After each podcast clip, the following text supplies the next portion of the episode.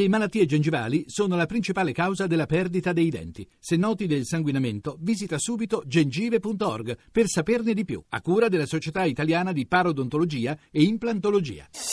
Voci del mattino. Saluto il nostro prossimo ospite che è il professor Giovanni Moro, sociologo, presidente di Fondaca, la Fondazione per la cittadinanza attiva. Buongiorno professore. Buongiorno a lei.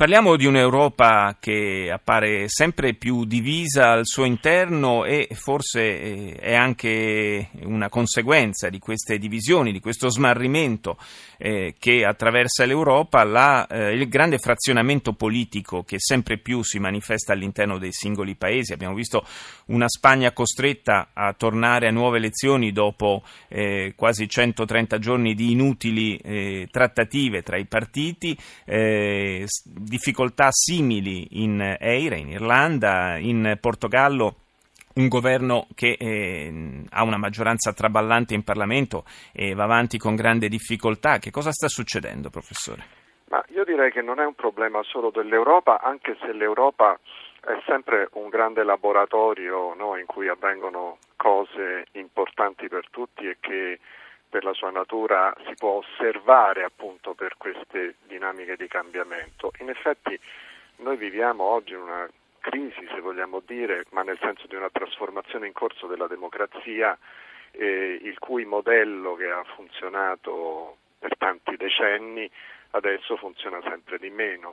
Molti dei problemi che eh, vengono vissuti per esempio in Spagna sono connessi al fatto che gli stati nazionali, che erano il punto di riferimento dei sistemi democratici, eh, in effetti sono meno sovrani di quanto noi eravamo abituati eh, a pensare, costruiti attraverso la partecipazione dei cittadini, ma eh, sovrani per l'appunto. Oggi qualcuno a Wall Street decide che il debito pubblico della Spagna non è eh, affidabile e la conseguenza è che vengono chiusi gli ospedali, viene tagliato il welfare state in Spagna come in Italia, in Portogallo, in Irlanda, eccetera, e questo non lo ha deciso nessuno, non è che ci sono state delle elezioni che hanno eh, portato a questa conseguenza, è una decisione di soggetti privati che stanno da un'altra parte del mondo ma che minano la sovranità, eh, la sovranità degli Stati. Quindi è un po' tutto il sistema politico democratico come lo abbiamo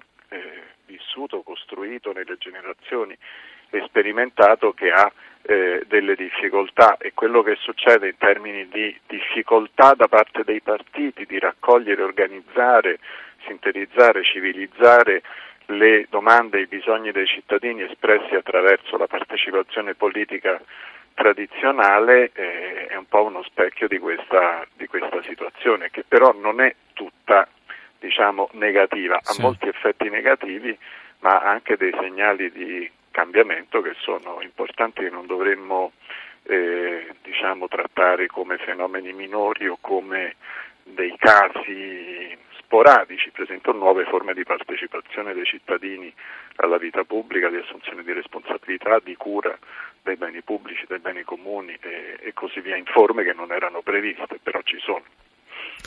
Sì, eh, da noi anche si manifestano, anche se in maniera per il momento ancora abbastanza sporadica. C'è un po' di, forse di, di carenza di tradizione eh, in Italia per quanto riguarda la cura eh, comune del, del, bene pubblico, non è così? Eh, beh, diciamo noi abbiamo una tradizione eh, che assegna allo Stato il monopolio della cura del, dell'interesse generale, per cui paradossalmente fino alla riforma della Costituzione del 2001 che ha introdotto il principio di sussidiarietà nella Costituzione, se un cittadino diciamo, strappava le erbacce nel parco pubblico davanti a casa eh, poteva essere multato perché l'idea è che eh, c'era un'usurpazione di pubblici poteri, no? quindi diciamo che l'organizzazione della vita pubblica in Italia ha, ha, ha, diciamo, ha peggiorato questo che è una situazione ben nota dell'Italia. Però molto è cambiato da questo punto di vista. Nell'ultimo eh, rapporto dell'Istat sulle organizzazioni non profit risulta che di quelle 300.000 organizzazioni non profit circa 100.000 svolgono attività di tutela di diritti, di cura di beni pubblici, o di supporto di soggetti in difficoltà, non è un piccolo mm non è una piccola misura, riguarda alcuni milioni di persone ed è una buona notizia, anche perché noi dobbiamo sempre di più intendere la democrazia nella sua dimensione quotidiana, eh, quella che non viene più garantita da una pubblica amministrazione che in teoria era una macchina no?